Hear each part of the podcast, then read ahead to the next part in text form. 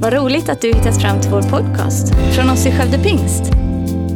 Vår bön är att den ska hjälpa dig förstå mer om vem Gud är, bygga din relation med honom och ge praktiska verktyg för ditt liv. Hörrni, stå kvar någon sekund så läser vi dagens bibeltext direkt. Den är från Uppenbarelsebokens 21 kapitel och det är verserna 9 till 11. Det är mot slutet utav eh, den fantastiska men kanske lite kluriga boken sist i vårt Nya Testamente. Läser i tro på Guds ord i Jesu namn. En av de sju änglarna med de sju skålarna som var fyllda med de sju sista plågorna kom och talade till mig och sa Kom, jag ska visa dig bruden, Lammets hustru. Och han förde mig i anden upp på ett stort och högt berg och visade mig den heliga staden Jerusalem som kom ner från himlen, från Gud. Den hade Guds härlighet. Dess strålglans var som den dyrbaraste ädelsten, som kristallklar jaspis. Amen. Varsågod och sitt ner.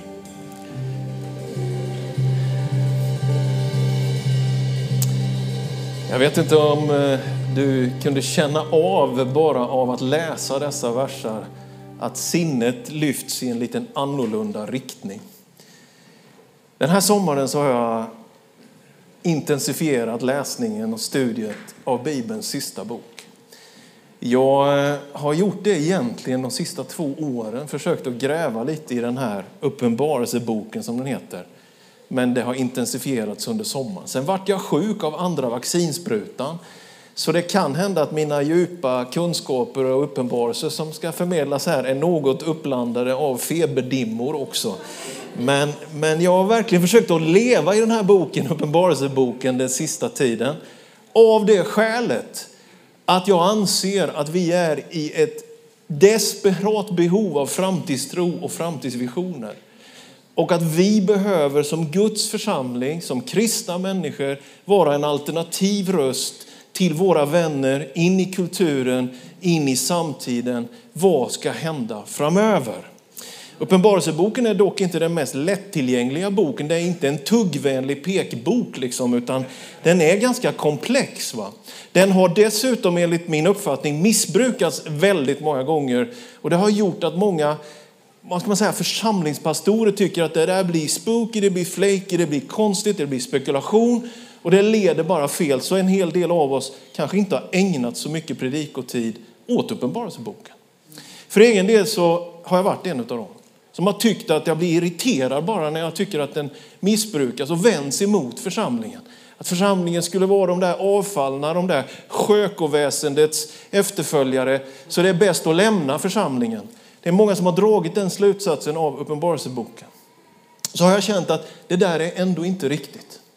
Vi lever i en tid där man säger, man kallar Europa för det förlorade hoppets kontinent. Så många unga människor som inte riktigt har framtidstro. Den ungdomsgeneration som kommer nu är den första, om vilken forskare säger, som tror att de kommer få det sämre än sin föräldrageneration. Alla andra generationer har det på något sätt varit lite självklart. Vi kommer få det hacket bättre. Bättre utbildning, bättre materiella villkor, vi kommer resa världen runt, vi kommer göra upptäckter. Nu har vi en ungdomsgeneration som på bredden, kanske inte här i Pingstkyrkan i Skövde, för det finns så bra ungdomsarbete här. Men på bredden bland skolbarn, ungdomar, tonåringar så är blicken sänkt. Och man har tappat gnistan för sin framtid. Och här finns någonting att gräva i, någonting att återupptäcka. Och för mig blev det studiet i Uppenbarelseboken som har gett mig ett ärende som jag predikar i alla pingstförsamlingar nu som jag besöker i augusti, september och oktober. Och det är ett ärende om framtiden. Vad är då framtidsvisionen i Bibeln? Är det att allting kommer vara enligt Murphys lag? Det som kan gå åt skogen, det kommer gå åt skogen. Dystopi, mörker, brant ravin utför. Allting är bara dysfunktionellt, korrupt och ett enda stort krångel. Är det Bibelns framtidsvision? Eller är Bibelns framtidsvision, ja, det blir nog lite bättre än så. Det återställs i alla fall tillbaka till lustgården. Adam och Eva, med eller utan fikonlöv, jag låter det vara osagt. De återtar, människan får det jättebra igen. Det blir som i paradiset. Men det jag tror är en biblisk framtidsvision är varken att allting kommer att förintas och förstöras eller att det ska återställas. Det Gud har förberett för dig, för sin församling, för hela skapelsen är någonting mer, någonting vidare, någonting djupare, någonting vackrare, någonting som sträcker sig förbi den mänskliga förmågan att uppfatta vad skönhet, kärlek, närvaro av Gud på riktigt är. Det är det som är tonen i Uppenbarelseboken, att det bästa ligger faktiskt framför. Kan man säga försiktigt amen i Pingstkyrkan? Detta är liksom inte positiv psykologi, någon slags KBT-terapi, utan detta är bibliska fakta att Gud en dag kommer att etablera sitt rike på ett sådant sätt att ingen korruption, inget mörker, inga svek, inga besvikelser, inget sårat liksom självförtroende, ingen frustration kommer ha någon chans att existera där Guds härlighet är närvarande och vi är på väg dit. Det är dit vi är på väg. Och det märkliga när man läser Uppenbarelseboken är att det är kyrkan, det är församlingen som är prototypen, som är embryot, som är försmaken utav det som ska komma där. Det är Guds församling, gemenskapen av de troende som ber i Jesu namn, som räcker en bägare vatten till den som är törstig, som försöker göra något för en utsatt människa i missbruk, som skickar en missionär som säger kom på möte och ge kollekten. Tänk att när du läser Uppenbarelseboken så är det det enkla vardagliga församlingslivet som Gud använder som en försmak av en härlig tillvaro för evigt när allt är förvandlat. Det är någonting genom hela Uppenbarelseboken. Det börjar med sju församlingar, existerande sådana i det man kallar mindre Asien. Uppenbarelsebokens andra och tredje kapitel skriver om sådana kyrkor som i städer som Efesos, Smyrna, Philadelphia, Pergamon, Thyatira, Sardes och Laodicea.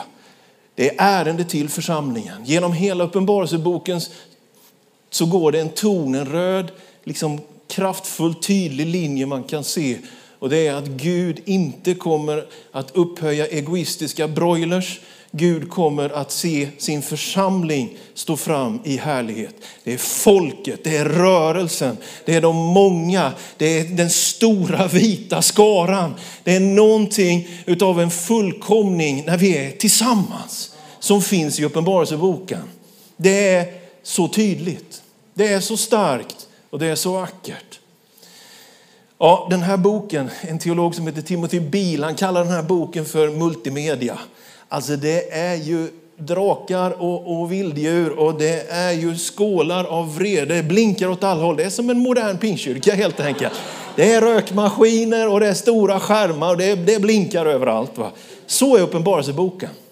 Genom den kristna historien, de första tusen åren tror jag att man törs säga att den tolkades inte kronologiskt. Alltså den tolkades inte som en kalenderpost. Först hände det och sen hände det och sen hände det och sen hände det. Först på 1100-talet kan man notera en som heter Joakim av Floris att han lite grann försöker göra kalender. Fram till dess hade det snarare bara varit en vision, en bild av så är Guds stad, så är Guds rike, så är det där Gud är.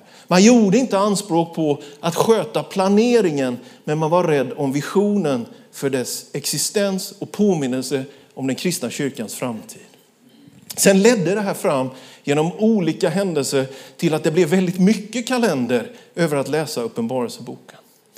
Jag tror att det mest kloka är att inte gå allt för långt i det kalendariska studiet av texterna om den yttersta tiden. Därför att Gud genom sitt ord säger till oss att vi inte är med i den kommittén som planerar detta. Utan vi är med i den kommittén som välkomnar människor in i detta. Gud har kontrollen, Gud har strategin, Gud vet vad han gör och vi ska inte spekulera. Uppenbarelseboken är inte ett intyg för att dra spekulativa slutsatser om att måla ut den och den personen eller det och det sammanhanget, utan det är ett ärende och ett budskap om att Gud har allt under sin egen kontroll. Han sitter orubbad på sin tron. Han är inte bekymrad över konjunkturläget och hormonrubbningarna inom oss, utan han vet vad han gör och han är på väg att fullborda alla sina löften. Så jag tänker, när jag läser Uppenbarelseboken, att det finns en ton, ett sound av framtid som vi är i desperat behov av. Vi behöver lyfta blicken. Vi, vi, som troende, som är kristna, vi har blivit väldigt mycket turister, men vi skulle vara pilgrimer. Vi vill ha omedelbar behovstillfredsställelse, men Guds ordet säger vänta, vänta, håll ut. Ni kommer inte få allt på den här sidan evigheten som ni hoppas på, men det ligger förberett i evigheten. Var uthålliga. Det finns någonting i Uppenbarelsebokens framtidsvision som är en fullkomlig detox mot att få sin vilja fram i varenda fråga hela tiden. Det är mina rättigheter och när jag kommer in i rummet så ska alla förhålla sig till mig. Hela vår samtid håller på att krackelera i att de stora landvinningarna nu har gått över i individualism och egoism på ett sådant sätt så att människor snart inte kan relatera till varandra. Vi orkar inte med varandra. Folk orkar inte med chefen på jobbet, man orkar inte med varandra hemma. Man orkar inte med pastorn i kyrkan, rektorn i skolan. Man googlar sitt eget recept innan man går till vårdcentralen. Vi har ett gift i samhällskroppen som trycker fram oss som om vi skulle klara oss själva. Och sen står kyrkan där varenda söndag och säger till dig, glöm bort dig själv. Se på Jesus istället. Jordaxeln går inte genom dig idag heller. Och vet du, i det sitter du inte fast, utan det är där du är fri. Det är där det finns en befrielse. Gud har ett rike. Gud har en församling. Gud har ett folk och vi får vara med. Det är någonting så stort som man ser när man läser Bibeln. Det är en annan blick på samtiden och framtiden.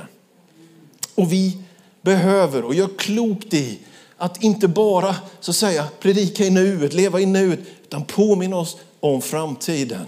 Vi lider brist på framtidsvisioner. Nu är det så här att det som händer när man läser Uppenbarelseboken är ju en ärlig uppgörelse med kampen, med striden. Det är ju inte så att Uppenbarelseboken eller Bibeln negligerar och talar ungefär som att problem inte finns. Tvärtom. Det är en väldigt ärlig redogörelse över det mörka och det bräckliga inom oss. Och I Uppenbarelseboken heter det Babylon. Babylon är vad ska man säga, alternativstaden till Jerusalem. Om Jerusalem är Guds stad så är Babylon det här världsliga rikets stad där allting koncentreras som handlar om jaget. Du skulle kunna läsa i Uppenbarelseboken 17 och 18 och så ser du en redogörelse vad som händer med den staden Babylon. Kallas till och med för skökan.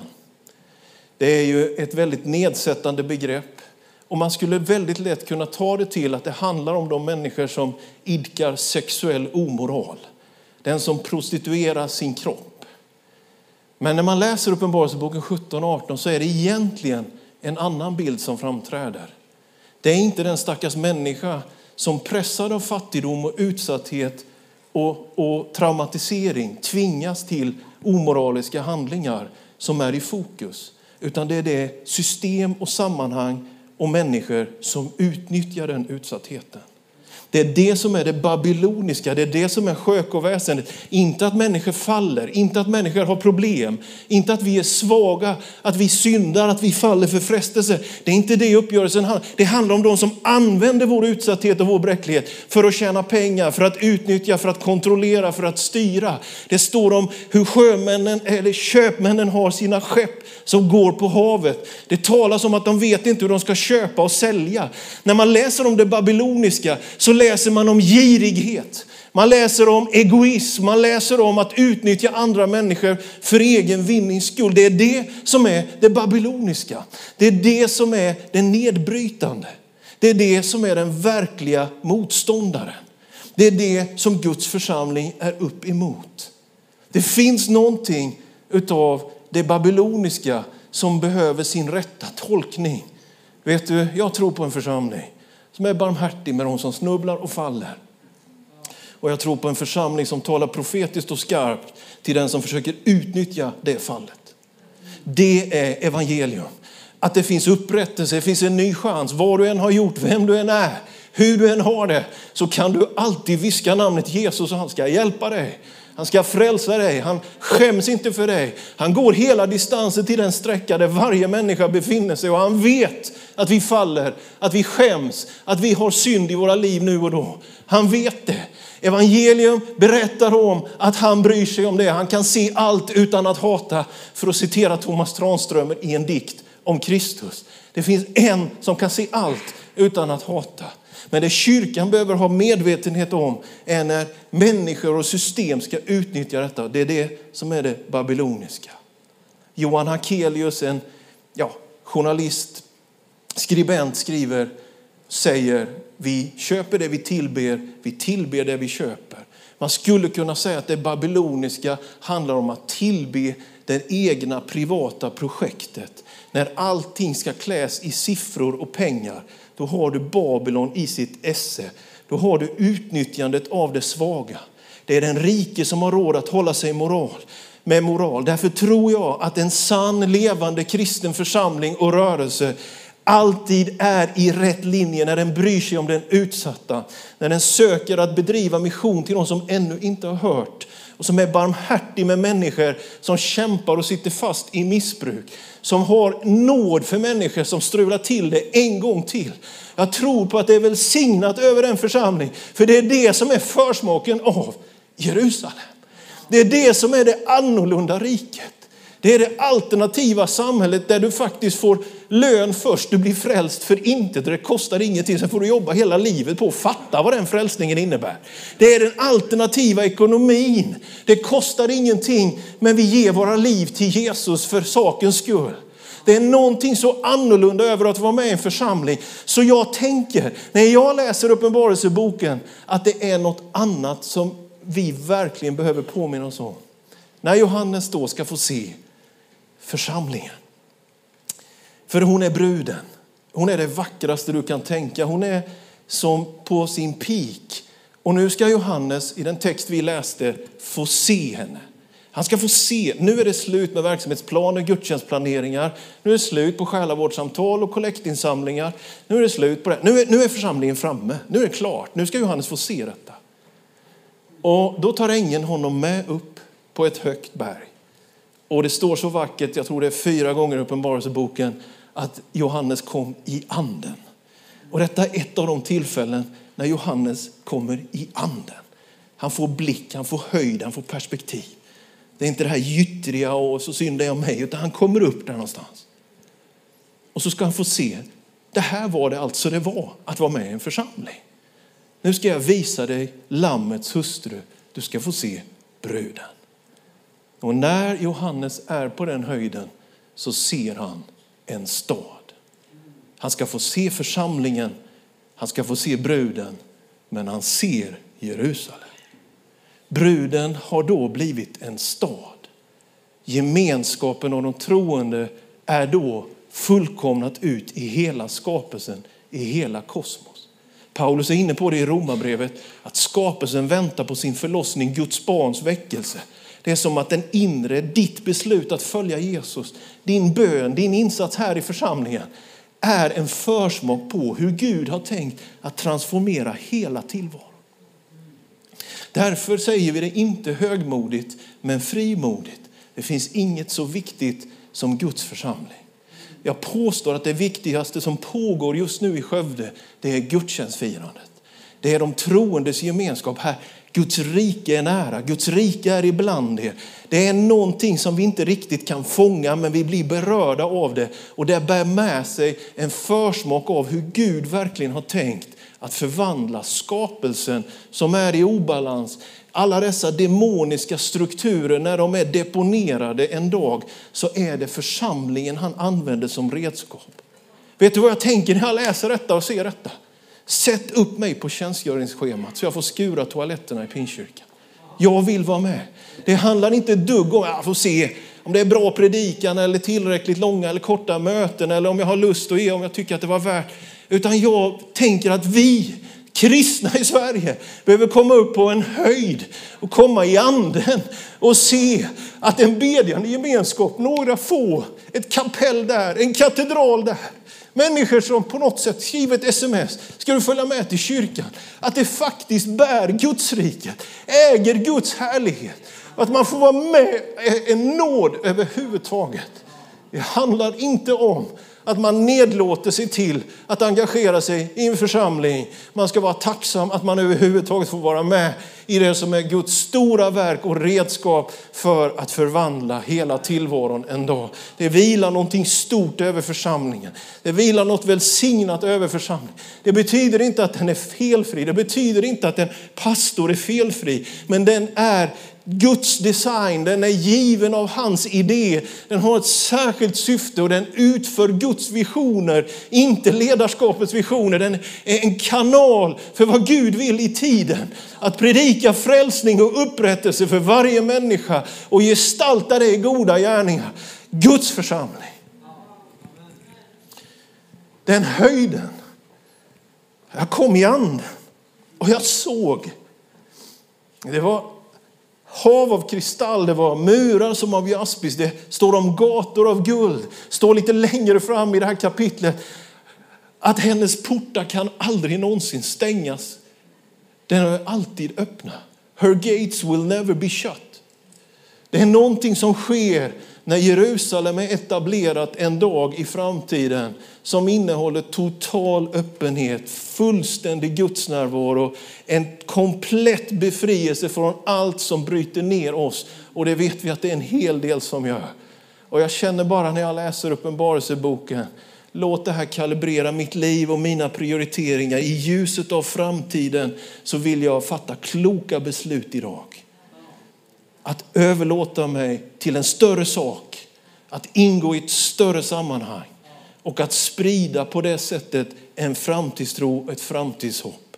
I den tidiga kristna kyrkans historia så säger man om de första kristna, se hur de älskar varandra. Det ligger någonting i dem där. Det var nämligen inte de troende själva som sa det. Det var inte missionarna som sa om pingstvännerna, se hur de älskar. Utan det här var om icke-troende. Det märktes i samhället att de älskar varandra. Det märkliga är att när det finns kärlek i församlingen så märker staden det. När det finns kärlek mellan troende så blir det en effekt ut i den hårda tillvaro som många människor lever i.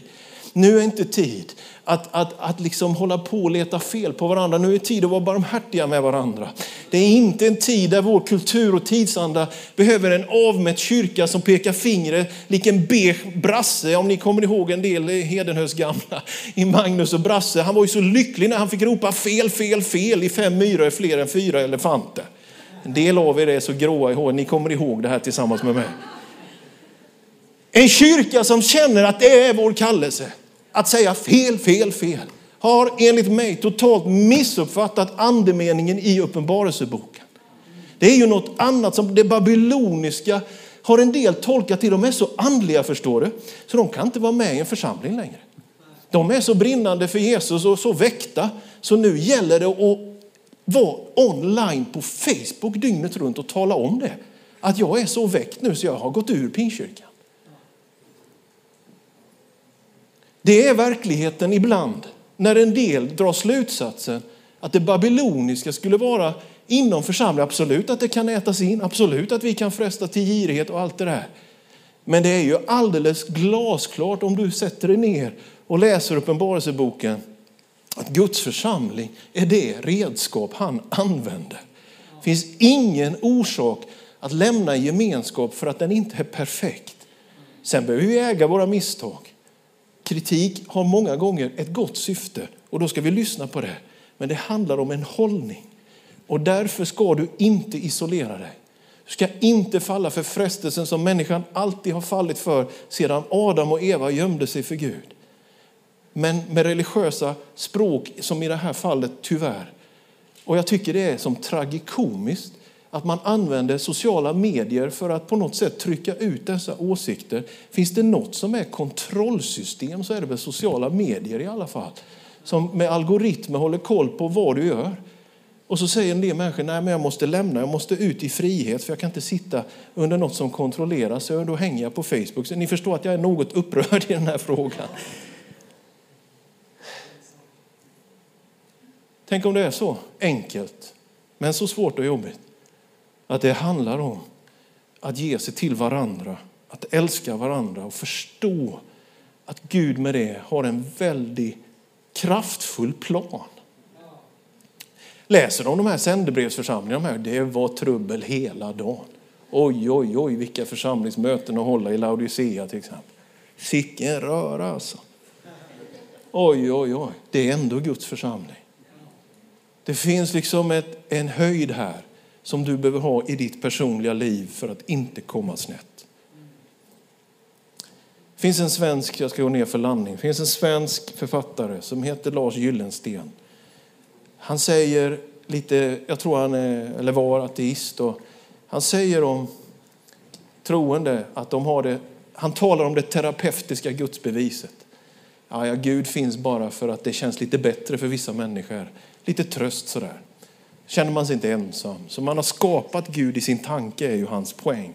Det terapeutiska gudsbeviset. När jag läser Uppenbarelseboken så blir jag påminn om den totala motsatsen. Vi har en stor och mäktig Gud som är den gamle av dagar, som är till av evighet, vars son är fullkomnandet av alla Guds löften. Han är alfa, han är omega. Summan av Guds ord är sanning. Det har ingen brist. Det är mera värt än guld och det är sötare än honung. Han är själens herde och vårdare och han är vår, vår, vårt livs mening och syfte. Han är frälsaren som vann en evig seger på korset. Han ger helig ande åt den som ber honom för att han älskar oss. Det är han som bygger sin församling. Församlingen är inte vårt projekt eller vår idé. Det är Guds syfte och redskap i tiden. Vi har en stor och mäktig Gud som har höga perspektiv över sitt folk och över sin församling. Därför behövs det i samtiden och nutiden en kyrka som reser sig, som älskar Gud så världen märker och som älskar varandra så världen märker, som ägnar sig åt någon annan och låter någon annan gå före i kön och är generös i hela sitt hållningssätt. Därför att Gud använder vår enkla överlåtelse för att förvandla skapelsen en dag. Det är inte så att det är terapi för vissa behövande som kommer till pinkyrkan på söndagar. Nog behöver vi Gud. Men det finns så enorma syften, så enorma perspektiv. Och därför har jag känt inför den här hösten, skördetröskan ska igång. Vi ska se dop efter dop efter dop hela den här hösten. Många pingstkyrkor är redan igång. Bara sänder den signalen, predika det, ha kurser om det, tillämpa det och det kommer att bli en stor rörelse av människor hösten 2021 som rycker himmelriket till sig och låter döpa sig, inte för vår tillväxts skull utan för himmelrikets skull. Vi behöver arbetare till skörden. Jesus säger det i Lukas 5. Be skördens Herre om arbetare. Så min utmaning till dig det är, det är var inte kund i pinkyrkan, var en arbetare i pinkyrkan. Vet du vilka som är de enda som kommer tillbaka till en restaurang dag efter dag, vecka efter vecka? Det är de som jobbar på det stället. Tyvärr. Men är du kund så tycker du slut, nej vi tittar, vi, vi, vi kollar något annat. Va? Men de som jobbar på restaurangen, de kommer alltid tillbaka. Så vem är kocken här? Vem är kallskänkan här? Vem är så... Vi jobbar här, vi jobbar för Jesus. Vi har ett jobb som kristna. Skörden är stor, arbetarna få. Vill du vara en arbetare? Jag erbjuder inte mer fashionabelt än så. Jobba och slit för din tro och uttryck den. För den är en del av någonting så stort. För den här världen lider sån enorm brist på framtidsvision. Ska vi stå upp tillsammans? Så ber vi en stund utifrån Guds ord och gudstjänstens ärende. Så får du ta det till dig där du är, så får han röra vid dig. Det finns en fantastisk framtid planerad för Guds folk och vi är en del i detta och han vill att så många som möjligt ska kunna vara det. Jesus, jag tackar dig för att du verkar genom din helige ande.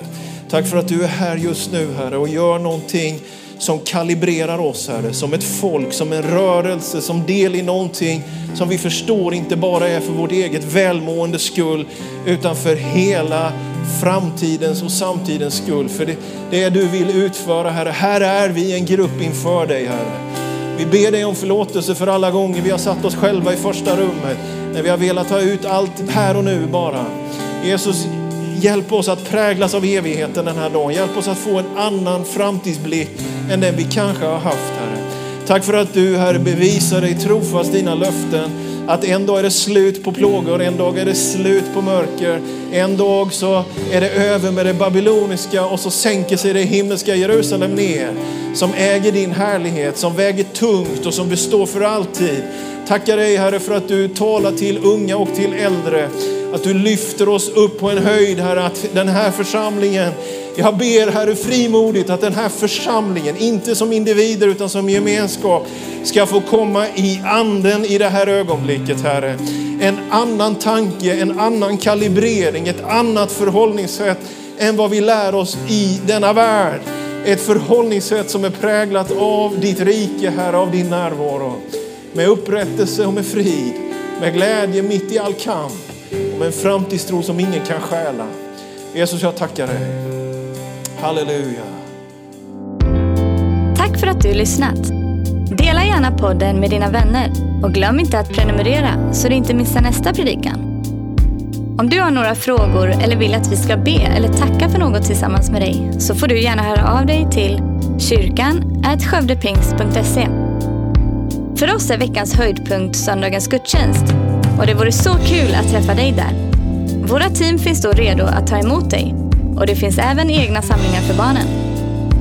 Du hittar mer information om oss, vilka vi är och våra olika mötesplatser på skövdepingst.se. Gud välsigne dig och ha en fortsatt bra vecka.